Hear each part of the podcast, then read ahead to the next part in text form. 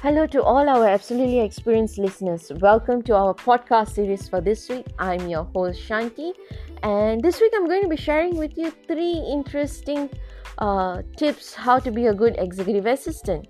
Now, if you're in a different professional administrative support roles, you're most welcome to utilize any of these tips to enhance or add on to your existing uh, skill set. Now, the first tip I'm going to be sharing with you is that learning the use of technology.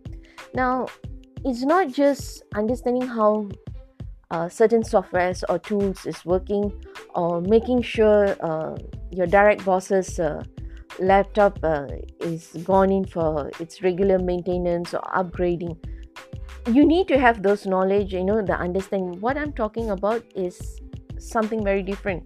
And it's evolving in our job responsibility now.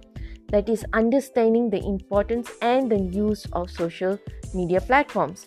Now many departments are in the organization where the leadership has taken on uh, to promote their department services or products. So you need to understand how you can guide and support your leadership team uh, in regards of promoting the organization's culture or its branding uh, to the public presence.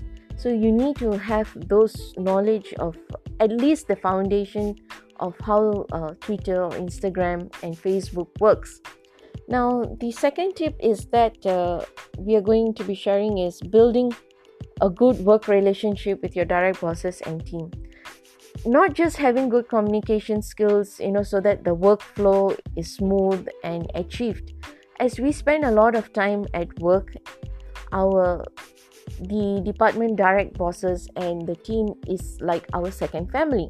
So building a good work relationship is to understand your leadership team's uh, work styles and patterns so that you could be also ahead you know to achieve the department's uh, mission or vision or, or any sort of goal set for the department. For, not only just for the overall success of the department but for the over, overall success of the organization. And this also will help you in some ways where you need to support uh, the team also to achieve its success uh, greatly. The third one is definitely a very important uh, skill is that or tips is that you need to be a peacekeeper between the team and your direct boss and vice versa. Because when we work as a family, we want to make sure there is a continuous peace. And how you can step up your game in um, supporting your boss to solve certain uh, team uh, problems or providing some sort of resolution to your boss uh, or your direct uh, leadership team in how we you know to settle team issues. So it's very important that executive secretaries or executive assistant or anyone in the professional administrative support understand the importance of being a peacekeeper uh, in the department when you're in any of the roles that was mentioned. I hope these three simple tips uh, is easy for you to follow.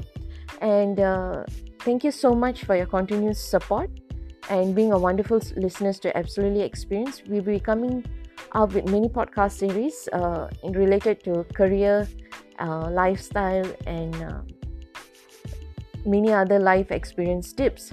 So stay tuned to Absolutely Experience when we come back uh, soon with the next podcast series. Take care. Bye.